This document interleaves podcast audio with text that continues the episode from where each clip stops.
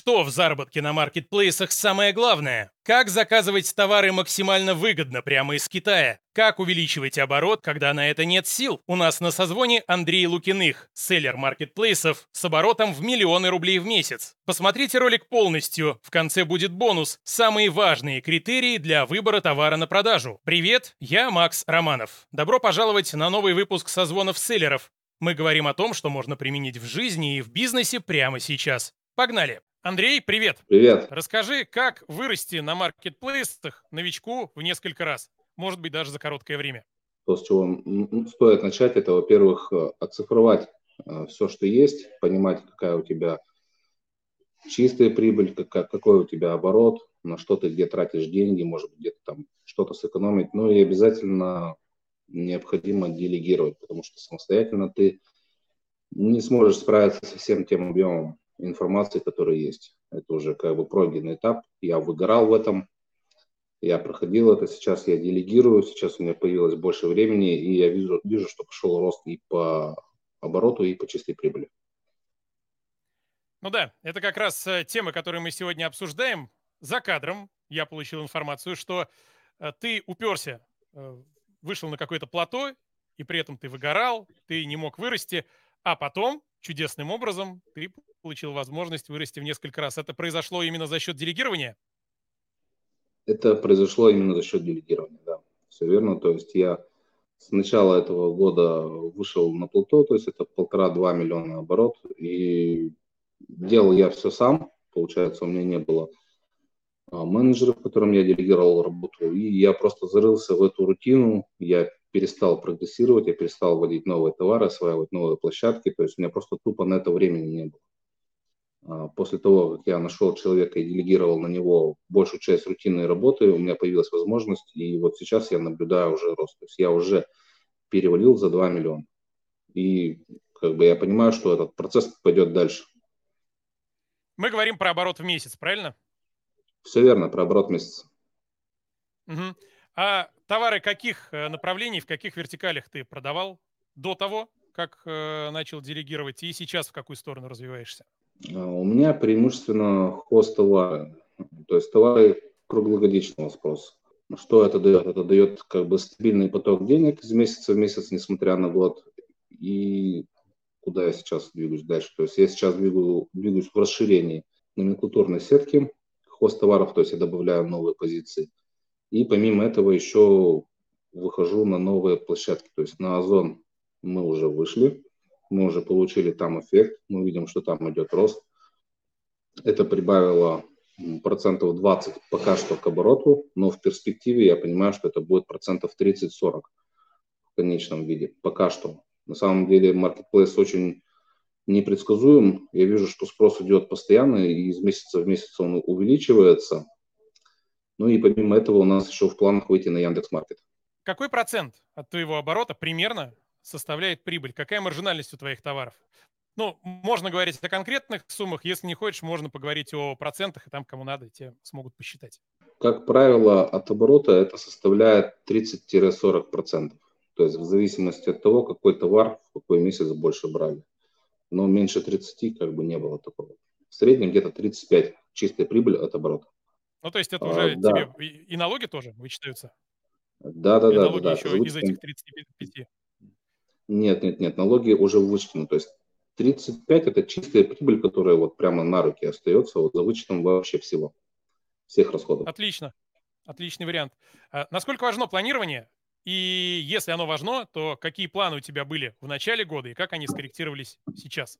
Планирование – это, наверное, один из основных этапов на маркетплейсе, потому что здесь никуда, это и планирование поставок, загруженности разных складов – планирование закупки товаров. То есть это обязательные процессы.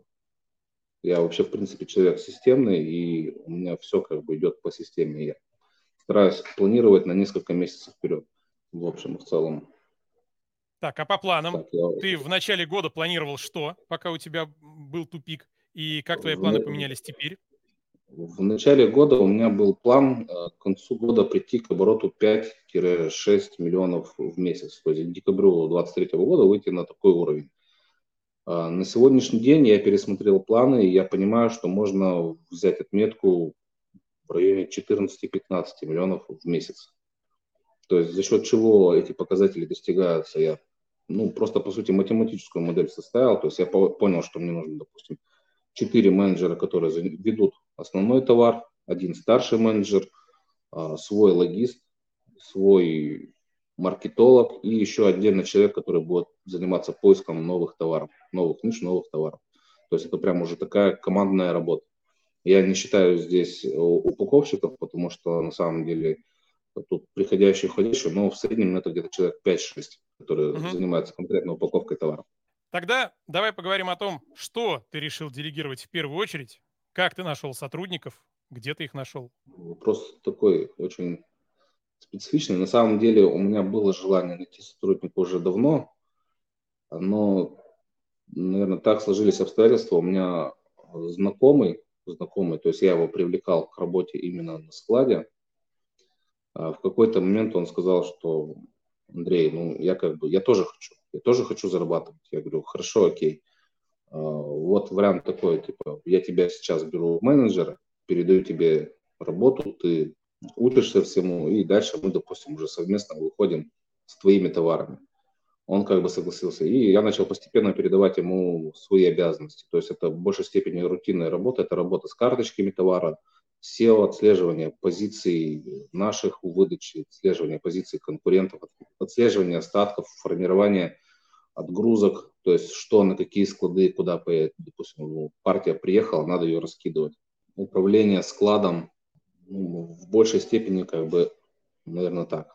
То есть еще есть какие-то ряд обязанностей, но это вот уже там по ходу работы дополнительно я подкидываю задания. Ну, ты нашел э, себе первого сотрудника прямо в своем ближайшем окружении, правильно? Да, то есть я нашел сотрудника в своем ближайшем окружении.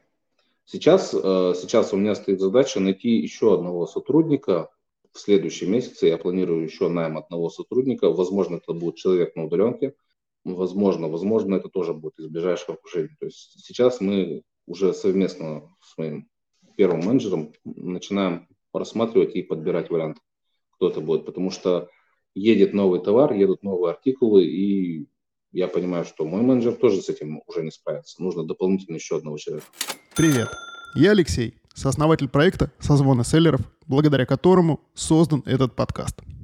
Самый эффективный способ роста предпринимателей через окружение. Действительно серьезные прорывы происходят только тогда, когда ты постоянно общаешься с такими же заряженными и нацеленными на результат ребятами. Мы объединяем селлеров в небольшие группы, которые каждую неделю на онлайн-созвонах обсуждают актуальные задачи. Кратный рост оборота и способы увеличения маржинальности, выход в новые ниши, дизайн, рекламу и прокачку карточек товаров. И, конечно же, создание своих брендов и производств. В группе делятся контактами проверенных байеров, фулфилментов, логистов и поставщиков. Приходи, и мы подберем для тебя идеальную группу, с которой ты будешь регулярно созваниваться и неизбежно расти. Поставь видео на паузу и узнай больше про созвоны селлеров в нашем боте по ссылке в описании прямо сейчас. У тебя вот этот рост стартовал после того, как ты попал в созвоны селлеров, правильно? Ведь окружение решает. Расскажи, пожалуйста, подробнее об этом, как ты начал да, меня... созваниваться в группах и чем тебе помогают ребята, с которыми ты постоянно общаешься. Ну, я скажу так, у меня в какой-то момент э, появилась жуткая потребность э, в новом обществе, в новом комьюнити. То есть мне нужны были люди, которые тоже крутятся в этой сфере, чтобы делиться и обмениваться опытом. Ну, я как бы долго перебирал, искал варианты, вот нашел Сорокин клуб, и как раз на тот момент там у них организовывались мастер-майнды именно по маркетплейсам. То есть меня это прям заинтересовало, и вот я туда залетел, как бы чисто на интересе. И после уже первых созвонов я понял, что это прямо будет нормальная точка роста, потому что там были ребята, каждый со своим опытом, они когда рассказывали про то, как они проходили этот путь, я понял, что у меня есть чему у них поучиться. И я думаю, что с обратной стороны они то же самое поняли, что вот именно за счет обмена опытом мы можем хоро- хороший сделать прирост к своим возможностям. Ну, то есть ты стал общаться с ребятами, и они тебя сподвигли на то, чтобы избавиться от рутины, скинуть ее кому-нибудь, и за счет этого ты сможешь расти. Еще я слышал, что тебя отправили в принудительный отпуск, в который ты отказывался уходить, на тебя буквально заставили отдохнуть. Ну, по сути, да, да. То есть ребята видели ситуацию со стороны своим свежим взглядом. И, как сказать, в споре рождается истина, то есть четыре головы хорошо, чем одна, то есть мы, получается, именно в обсуждении мы приходили к каким-то новым решениям и уже применяли их, по сути, у себя в системе. Тогда переходим давай к технической части. Как ты ищешь прибыльные товары, как их правильно подбирать и как не попасть в просак э, с товаром, чтобы не продать его в ноль, а то и в минус? Я, наверное, начну с того, что я сам по себе самоучка. То есть я не проходил никаких курсов, никаких обучений. Я в свое время выходил, почти два года назад было, я выходил на маркетплейс самостоятельно. Я около двух месяцев собирал всю информацию по крупицам из интернета. И у меня сложилось как бы свое видение, как выходить на маркетплейс. То есть я основывался чисто на цифрах, то есть на аналитике. И основной принцип – продавать то, что лучше всего продается.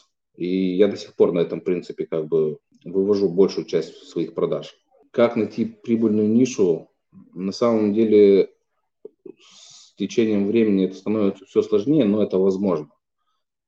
А, нужно проводить хороший анализ. Именно хороший анализ. И в данном случае я предпочитаю именно ручной анализ. То есть есть всякие сервисы типа МПстата и других.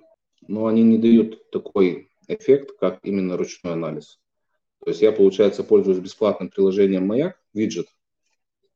Он показывает обороты по товарам, количество продаж. И получается, когда я нахожу более-менее интересующий меня товар, я начинаю его анализировать по ключевым запросам. И просто все данные, которые мне необходимы, я свожу в Excel.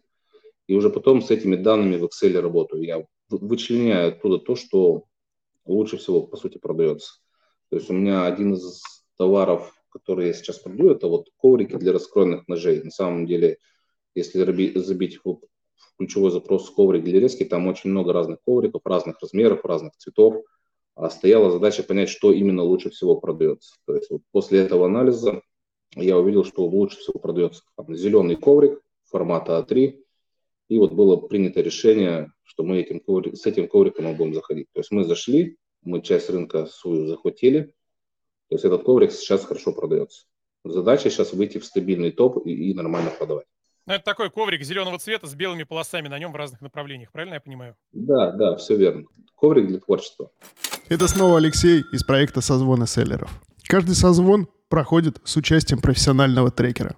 Его задача – организовать процесс для получения максимального результата.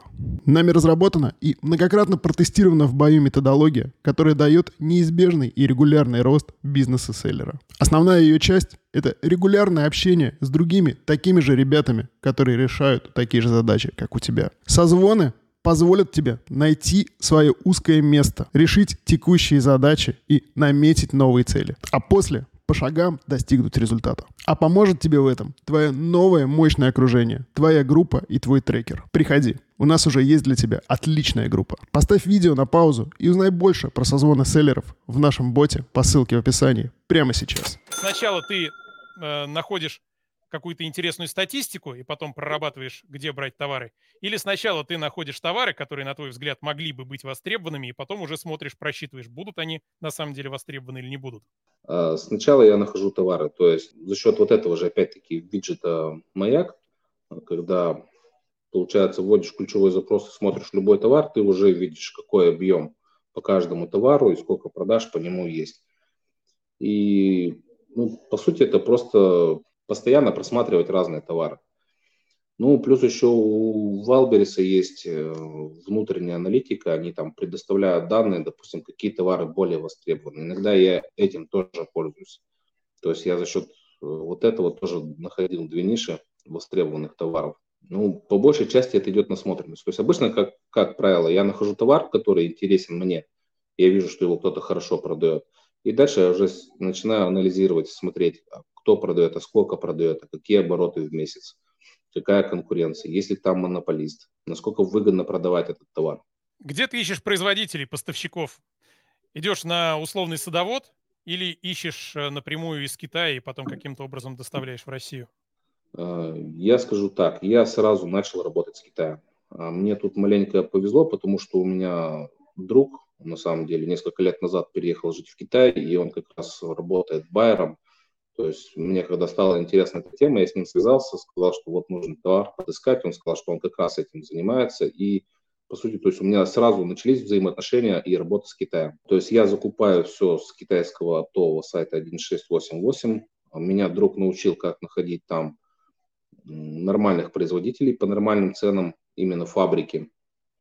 На самом деле есть очень много видео в интернете на, на эту тему тоже, кому интересно, можно посмотреть. И вот получается за счет этого как бы и пошел старт. То есть я не, не пошел на садовод. То есть я сразу, когда выходил на маркетплейс, я проанализировал одну конкретную нишу, я понял, что она прибыльна, я нашел в Китае производителя, я посчитал, что этот товар будет приносить приличные деньги, и, по сути, вот первая закупка была именно этого товара. А насколько велик риск потерять время. Ну, то есть, смотри, ты нашел товар, просчитал ситуацию на текущий момент, а пока ты заказал в Китае, пока товар к тебе приедет, пройдет время, и ситуация уже может измениться. Вот насколько велик риск этого и что с этим делать? На самом деле риск велик, и я уже попадал в такую ситуацию с одним товаром. То есть мы анализировали один товар, была хорошая маржинальность, была не очень большая конкуренция, но пока мы товар нашли хорошего производителя по оптимальной цене, пока товар этот ехал в Россию, пока мы его здесь переупаковывали, отгружали, там тут еще новогодние праздники были, поэтому это все затянулось чуть больше, чем на два месяца. А, зашел крупный конкурент на этот рынок, очень сильно опустил цену, и по сути, когда мы вышли торговать на этот рынок, мы поняли, что мы торгуем в ноль. Ну, уже хорошо, что не в минус. Да, это хорошо, что не в минус, но по сути дела просто приняли решение, что мы этот товар распродаем и больше в эту нишу не заходим. Очень тяжело бороться с крупными поставщиками. Почему? Потому что они берут за счет объема. То есть, если у нас, допустим, поставки не очень большие, у нас цена за поставку выходит там доллара 3 за килограмм, то у крупных поставщиков, которые везут контейнерами, у них там доставка от доллара за килограмм. То есть это существенная разница в цене. То есть они продают ну, да. с прибылью, мы, мы продаем без прибыли. Вот и все. Привез дешевле, считай, заработал. Потому что вот все эта верно. разница имеет значение. А какие ну, еще сложности как бы... есть в работе с китайцами и как ты их преодолеваешь? Может быть, ошибки какие-то совершал? На самом деле все эти вопросы на, на себя берет мой байер. То есть э, были вопросы по упаковке дополнительной. Мы первые товары упаковывали в Китае, и там, скажем, это выходило достаточно дорого и недостаточно качественно. То есть со временем мы от этого ушли, мы начали упаковывать здесь. Оказалось гораздо выгоднее, чем упаковывать в Китае, и по качеству тоже гораздо лучше, чем в Китае. Ну, это, наверное, вот как бы одна из таких проблем. Больше проблем не было. А, нет, вру. Uh, был еще такой момент, что когда мы начали заказывать большую партию, у поставщика не оказалось всего объема, и нам пришлось ждать, а время у нас уже поджимало, потому что остатки заканчивались, и тогда мы с моим партнером в Китае просто нашли еще несколько фабрик, которые производят точно такой же товар. И сейчас, когда я заказываю ему большую партию, он выбирает объем сразу в нескольких фабрик. А качество у них одинаковое у этих разных фабрик? Качество у них одинаковое, да. То есть там мы нашли всего пять фабрик, которые выпускают этот товар, и сейчас закупаемся с трех фабрик две фабрики мы отмели, одну по, по качеству, вторую по цене, а вот с остальных двух мы еще дополнительно закупаем, потому что приблизительно то же самое выходит. А бывает еще такая проблема, что китайский производитель присылает тебе первую партию отличного качества, ты доволен, заказываешь у него вторую, а вторая партия может быть уже не такая уж хорошая, а то и откровенно плохая. Бывало у тебя такое? А, такого не бывает, потому что это контролирует мой партнер. То есть мы, прежде чем заказывать партию, мы заказываем образцы. И уже переговоры с фабрикой ведет он, ведет о качестве мой партнер. То есть он гарантирует, что следующие партии будут точно такого же качества, как и образцы. В любом случае в Китае нужен человек, который это будет контролировать, но у тебя вот такой есть. Правильно я понимаю? Конечно, да. Да, причем очень большой плюс, что он русскоговорящий, что мы с ним на одном языке понимаем друг друга когда он комментирует тот или иной товар. Кажется, ты уже заждался новую вставку про созвоны селлеров. Я уже дважды говорил, как важно для селлера его окружение. Все успешные предприниматели как один говорят о том, как поменялось их мышление и финансовые результаты после того, как они попали в окружение правильных людей. Группа созвонов – это твой личный совет директоров, который поможет тебе взглянуть на свои проблемы и задачи под новым углом. Эти ребята с удовольствием дадут дельные советы своего опыта и ответят на все твои вопросы. Что может быть круче, чем расти вместе с другими активными и нацеленными на результат селлерами? Вместе решать новые задачи и радоваться успехам друг друга. А когда ты покажешь отличный результат и выйдешь на новый уровень, мы пригласим тебя в более продвинутую группу, которая буквально затащит тебя еще выше. Как насчет того, чтобы начать развивать свой бизнес и получать больше денег от маркетплейсов уже на этой неделе? Поставь видео на паузу и узнай больше про созвоны селлеров в нашем боте по ссылке в описании прямо сейчас. А платежи как ты отправляешь в Китай сейчас? Сейчас я в основном пользуюсь именно карго-доставкой, то есть, по сути, я товар покупаю за наличку. Ну, обычно мы деньги переводим, как это сказать, через переводил. Есть в проекции возможность попасть под действие 115 ФЗ, но сейчас мы эту, этот вопрос с моим партнером решаем, то есть он прорабатывает схемы работы в белую, то есть открывать здесь в России компанию, и уже, грубо говоря, я буду по расчетному счету ему оплачивать. То есть сейчас этот вопрос в процессе решения. Слушай, а как ты вообще пришел к тому, чтобы продавать товары на маркетплейсах? То есть это же не было, наверное, как-то в одну секунду, что вот ты сидел такой, а дай-ка я попродаю и начал продавать. Как ты к этому шел? И чем ты занимался до того? Ну, вообще я по образованию конструктор, то есть я очень долго строил свою карьеру, в том числе я был главным конструктором. И когда, скажем так, я дошел до вот этой вершины, я понял, что как бы, а дальше-то что? Ну вот, хорошо, я главный конструктор. Ну вот все равно мне как бы не хватает потребностей там, для того, чтобы обеспечивать всю мою семью и самого себя. И тут надо отдать должное моей супруге. Она периодически подкидывает мне разные идеи. И вот как раз на тот момент пошла вот эта вот актуальная тема выходов на Marketplace. Она мне говорила, давай попробуем. Я поначалу не воспринимал эту тему всерьез, потом в какой-то момент думаю, ну посмотрю. И начал изучать видео. И как бы меня зацепила сама идея, что можно вывести продажи на чистой аналитике. Ну и вот этот закрутился вот этот вот процесс, стало это интересно, начал изучать, начал формировать свое видение, свое мнение.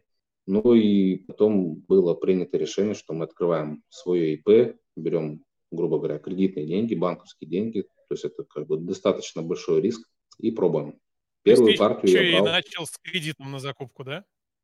Конечно, да. Так, и первую партию я тебя перебил, ты начал говорить. Ну вот на первую партию мы брали кредит, по-моему, то ли 150, то ли 200 тысяч. И когда мы, по сути, уже партию отгрузили и каждый день смотрели, то есть это, я как сейчас помню вот эти переживания, мы купили товар, вроде бы я все посчитал, все хорошо, но пока вот он ехал, я уже весь завелся, блин, а, а продадим мы его, а не продадим мы его, господи, зачем я столько заказал. Ну вот товар отгрузился, и пошли первые продажи. То есть я как бы в этот момент как бы щелкнуло в голове, что да, схема-то рабочая, все работает. И дальше надо было только ее множить. И все, и процесс закрутился, завертелся. Пошли новые товары, пошли большие объемы. Но при этом у тебя заранее было правильное понимание, что все нужно проверять на месте, у тебя уже был партнер, и ты, по крайней мере, был уверен в том, что придет тебе именно то, что ты заказал, а не что-то другое. Конечно, да.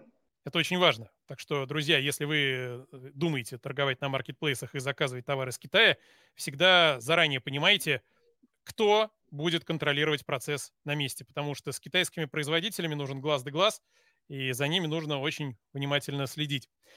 Слушай, а давай продолжим вот эту тему перехода из э, работы в найме, в крупном предприятии, наверное, э, в работу на себя. Допустим, сидит сейчас какой-то человек, тоже хочет что-то менять. Как ему понять, что нужно куда-то двигаться, как начать двигаться, и нужно ли вообще людям двигаться, или сидишь и, сиди дальше? Слушайте, ну, это, наверное, каждый сам для себя должен решить. Для меня огромный стимул двигаться дальше была моя семья. То есть у меня сейчас трое детей, мы ждем четвертого. И, в принципе, у меня всегда стояла задача, лично моя, обеспечить Семью всем необходимо, и даже больше. То есть не только себя, но в первую очередь именно семью. И вот это давало мне хороший стимул постоянно двигаться вверх, постоянно развиваться. Хорошо, давай тогда перейдем к более технической части. Мы поговорили про подбор товара. А какой из маркетплейсов сейчас лучше, по крайней мере, для тебя? Или нет смысла рассуждать, что лучше, а для объема нужно работать со всеми? На самом деле, до недавнего времени я думал, что лучше всего Wildberries. На самом деле это ошибочное мнение, очень ошибочное, потому что изначально Wildberries это маркетплейс, который был заточен под одежду. Это сейчас на нем представлено все абсолютно, да. А товары хозяйственного потребления больше продаж идет именно на Озоне и на Яндекс.Маркете. То есть для, для меня это стало открытием, когда я решил выйти на Озон. То есть я запустил тестовую партию своего товара на Озон, посмотреть, и я увидел, что есть спрос. Соответственно, мы начали активно работать с Озоном. Сейчас мы активно выходим на Яндекс Маркет, то есть тоже тестовую партию закидываем, мы изучаем спрос, хотя в принципе мы уже проанализировали, мы понимаем, что спрос будет. Ну вот как бы три маркетплейса. Но помимо этих трех маркетплейсов есть еще и другие маркетплейсы. И Сбермерга маркет, и ярмарка мастеров. То есть тут расти вширь с той номенклатурой, которая есть, да, стоит, обязательно стоит. Прирост продаж, он идет значительный, даже по тем же самым позициям.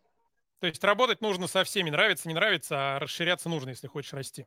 Да, да, конечно. На самом деле все приблизительно плюс-минус одинаково на этих маркетплейсах. Это по первости кажется как бы галимый лес, но вот ты один раз сделал карточку, товар завел, там, поставку, и ты уже понимаешь, ты уже видишь, что это, ну, на самом деле не сложно. Все более-менее одинаково у них. Только математику надо считать каждый раз. Потому что математика у Озона, она чуть отличается от математики у того же Валбриса. И, скорее всего, на Яндекс.Маркете были то же самое.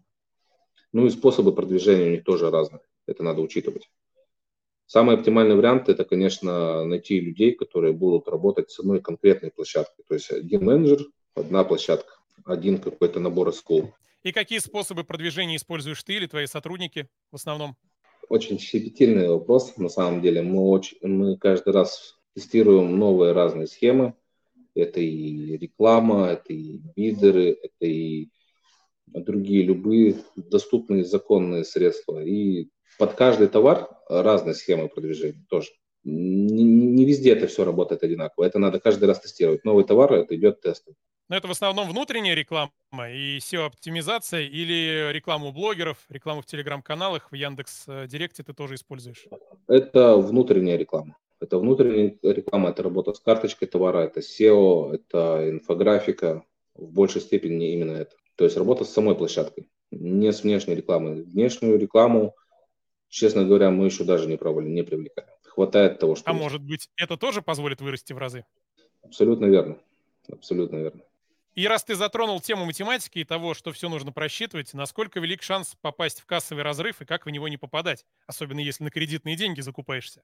Ну, я скажу так. Я начинал с небольших партий. Я начинал с, не, с небольших партий, и Получается, что разрыв идет по времени между заказом партии и отгрузкой порядка э, месяц-полтора.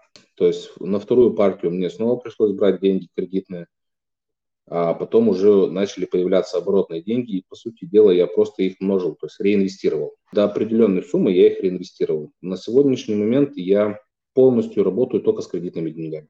То есть я беру в банке кредит, э, ну, допустим, миллион, я закупаю на него товар, оплачиваю доставку, и в течение месяца-двух я полностью возвращаю эти деньги банку, платя ну, там, один, максимум два взноса. При этом я получаю свою чистую прибыль 35% и снова беру деньги в банке.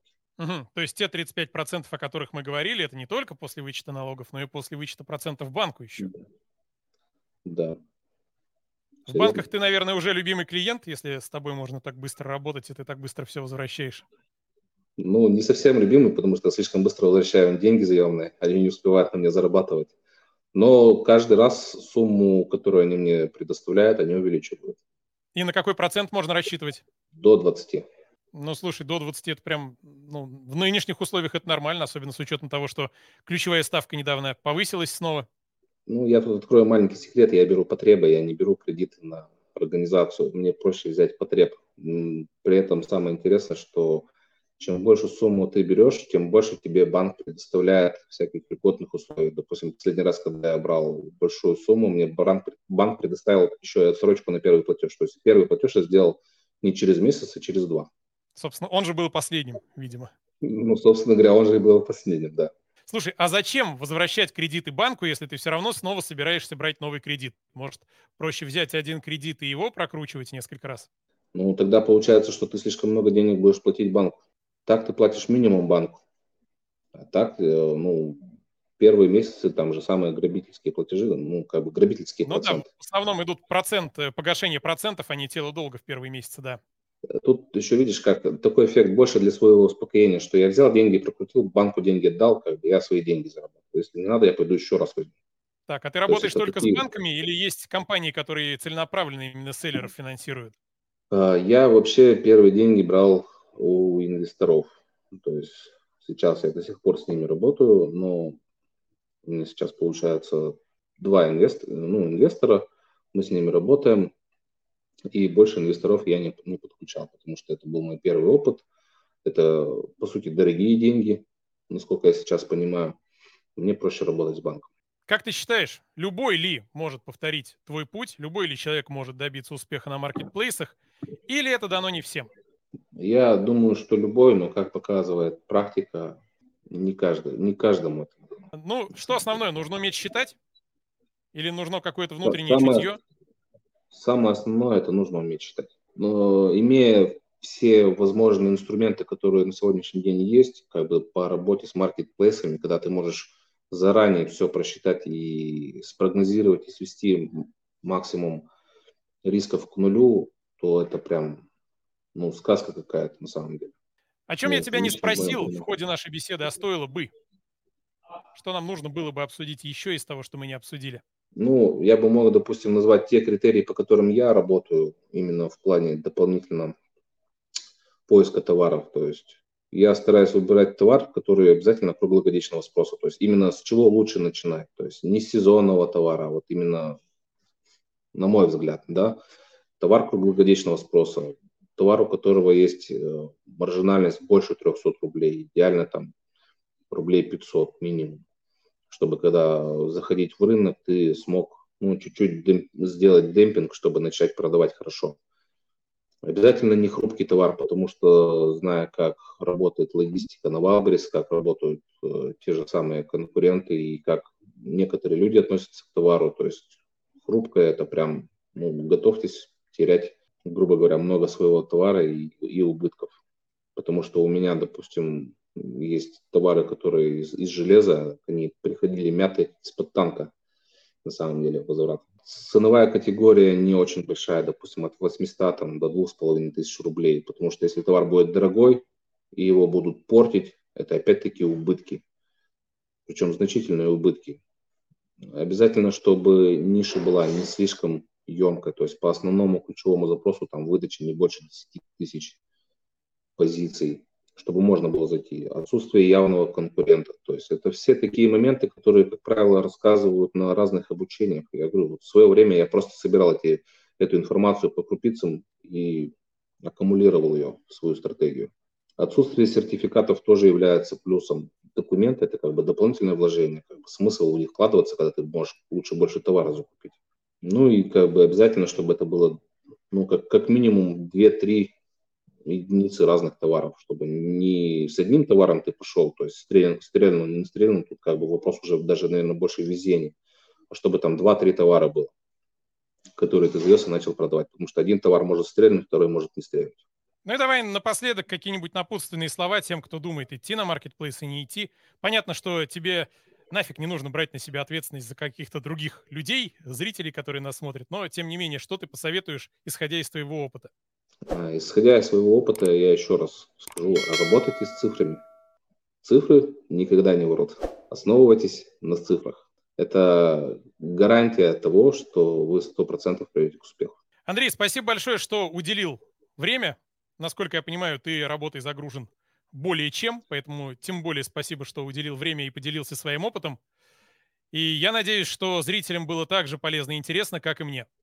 Спасибо и до встречи. Все, спасибо, счастливо.